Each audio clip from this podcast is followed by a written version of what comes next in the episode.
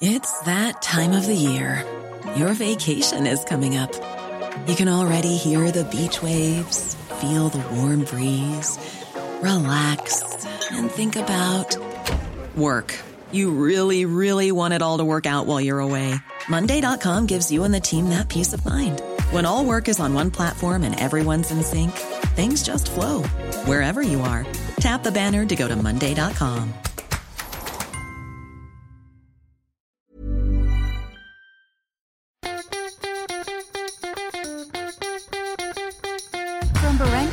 Studios, the AusBiz COB is the key stuff you need to know about the day in business and finance. Hello, hello. It's the 15th of February 2023. This is the COB, the stuff you need to know about the day in business and markets and plenty more besides.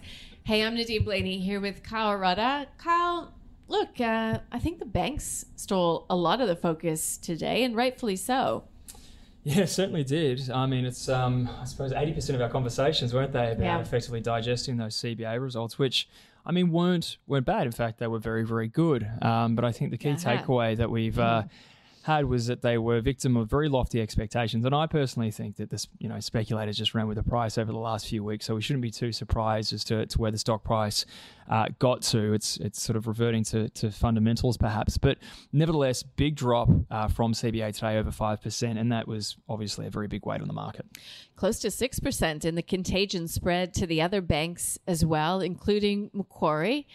Look, you know, it's one of those companies that when we speak with um, portfolio managers, investment advisors, they always say, look, you can't get anyone to sell their CBA holdings. But I do wonder if there was, you know, a little bit of profit taking happening because, you know, we're talking about tougher times ahead.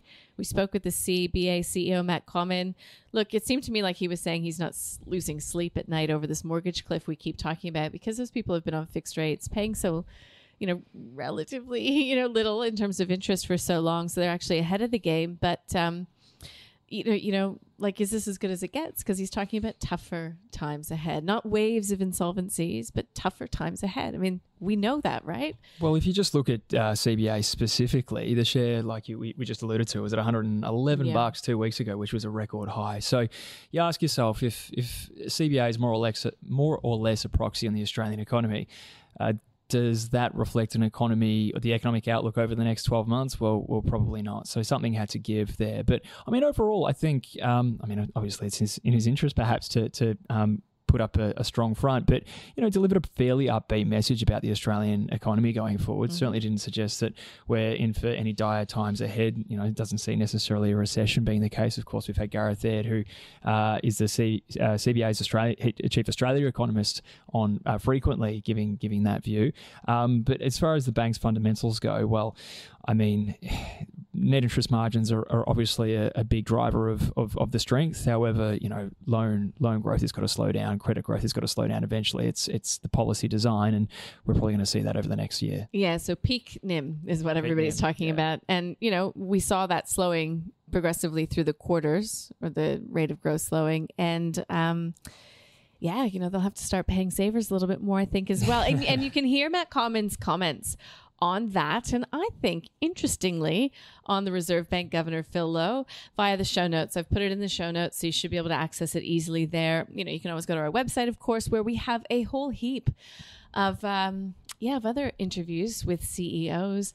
Uh, myself, I spoke with the Fletcher Building CEO today. Interesting, you know, really, really a tale of not two halves, but a tale of uh, of two parts of the business. Mm. Um, that's up online on ausbiz.com.au. I spoke with the Pro Medicus CEO. It's hard to get him to talk about anything negative or challenging. And uh, also Reckon. Reckon seems like it's doing, uh, well, it's achieving its own goals. So look, um, that's always positive to see. But Kyle, like my list of companies reporting today, as yours was, very, very long. Interesting to see by the end of the session, GUD Holdings, one of the best performing on my list, up by 8.5%.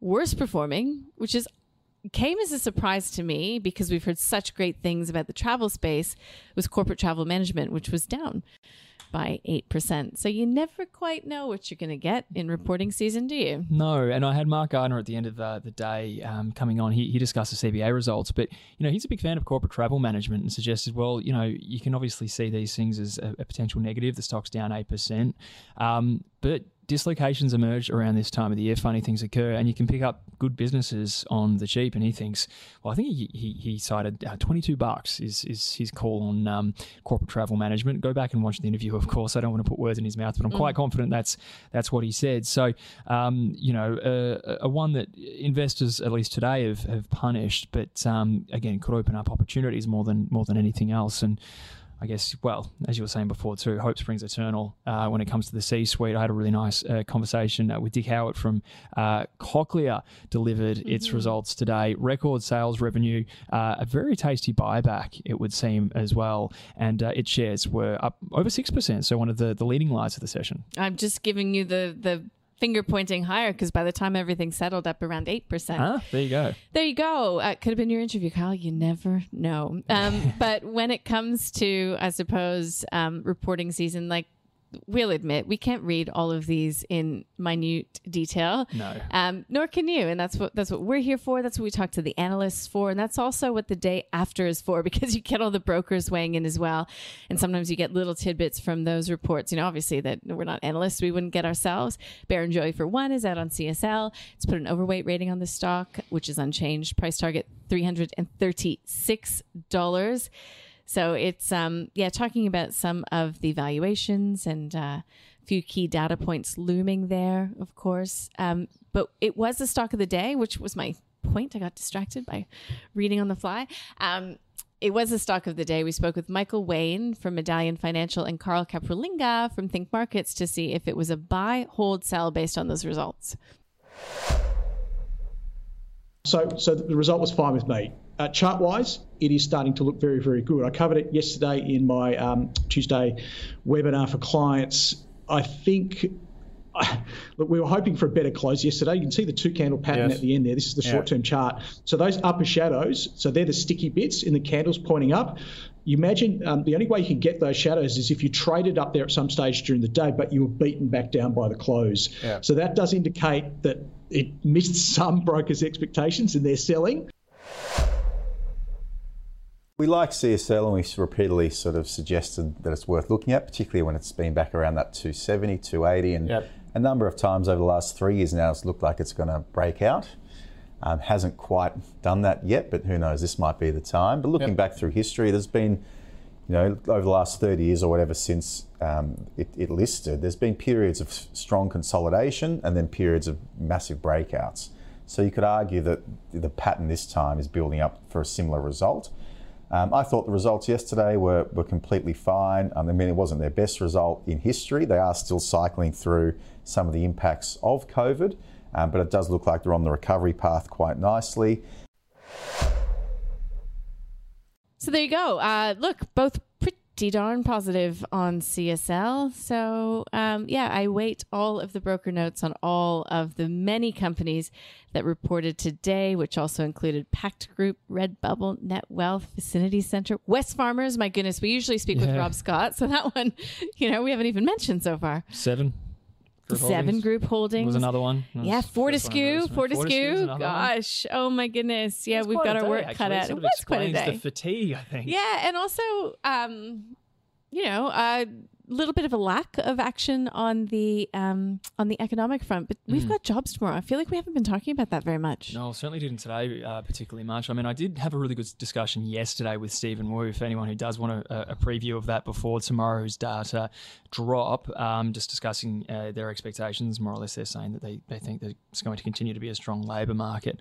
Um, obviously, wrapped up in what Matt was saying. Matt Comyn mm-hmm. was saying a lot today too about. Um, you know, I suppose the risks are further out as rate rises, uh, rate increases bite. Um, I suppose that kind of dovetails a little bit too. The fact that we got the governor speaking today um, yes. in front of this uh, the, uh, the, Senate, more or less, or the Senate, uh, was it uh, uh, Committee of Economics or, or whatever its official House name Economics Committee. How I think it was, it, no, I think it was House, wasn't no, it? was it Senate, Senate today, was House it tomorrow. Senate? Oh, Senate okay. Economics ah. Committee, exactly. anyway, you got put through the ringer, but. Um, still saying high for longer and uh, mm-hmm. that the mm-hmm. cycle's not ended yet. Although the Australian dollar did come off after that um, after that testimony. So riddle me that. I don't know. Uh, uh, don't look at me. Okay, so we've got UK CPI tonight. So we continue to get these global impressions of inflation following on from the US inflation read yesterday, which obviously we've got plenty of analysis up on the site if you'd like to listen to that. But I, I thought some of the more interesting conversations I had today in relation to the US inflation read was what can we read into that as far as understanding better what's happening here and likely to happen in terms of inflation? And one thing that stood out was that the um, shelter, I'm going to just paraphrase it, mm-hmm. inf- shelter, you know, inflation in the US is still stubbornly high. That is a lagging indicator. That could potentially happen here. That means that inflation rates could remain higher for longer here as well. So it's now all the talk about not just the terminal rate, but how long rates stay elevated and how that will impact you know it's always the macro and the micro always the macro in your portfolio so you know what does that mean for your investing going forward Yes, definitely. And uh, well, just to add to that, we're still pricing in cuts at the back end of this year, right? So that goes Here, to that um, yeah. how, how long are they going to remain high for? And um, I was looking at actually the, uh, the euro dollar futures curve today. Um, the the more they go up, the the, the faster the cuts uh, are being priced in. So um, I guess you know if you infer from that fears of over tightening there still, mm-hmm. but um, perhaps I digress slightly. That narrowing soft landing narrowing landing patch. All right. Uh, in the States tonight, we get information from the mortgage market. I think that's probably the best of it there.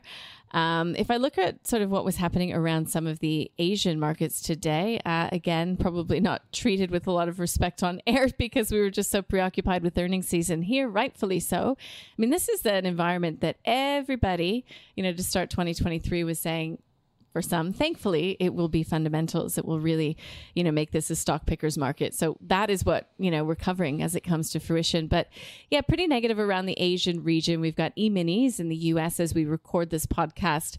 Um, negative. Uh, you know, eh, obviously we'll we'll see what happens. We still do have a few reports trickling through in the United States. And uh, some geopolitics, of course, always a concern, not just with China, but with with fears of what's in the sky and if U.S. yeah, alien, alien invasions or something. Yeah, or, I, I don't know. I yeah. don't know. We'll see. No doubt we'll have some Fed speakers. I don't have the list in front of me right now, no, but well, um, Forex Factory, like, that's the one I always look at. They don't, they, they never release them all because there's so bloody many of them nowadays. Yeah. Is that you, you know, you, you need a whole website to, to keep up with it, but there'll be plenty out there. Obviously, they're, they're still um, the, the message remains roughly the same that rates are, are going to continue to go higher and, and remain higher for longer. I think that's the gist. Okay. Tomorrow, um, you know, another round of great guests lined up for you.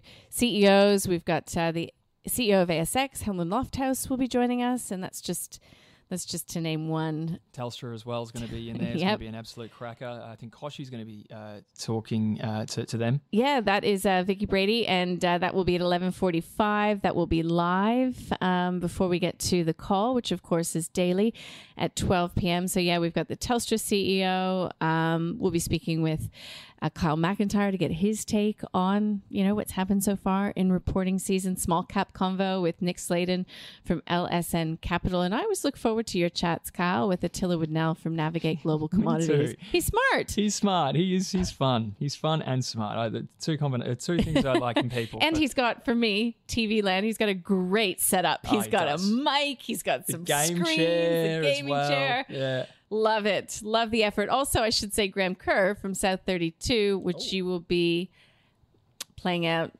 just so you know, in your okay. bulletin tomorrow. FYI. All right. Heads up. It's all happening on the fly here. Hey, Kyle, I do hope you have a good night. You too. Thanks, Nadine. See you tomorrow. Bye.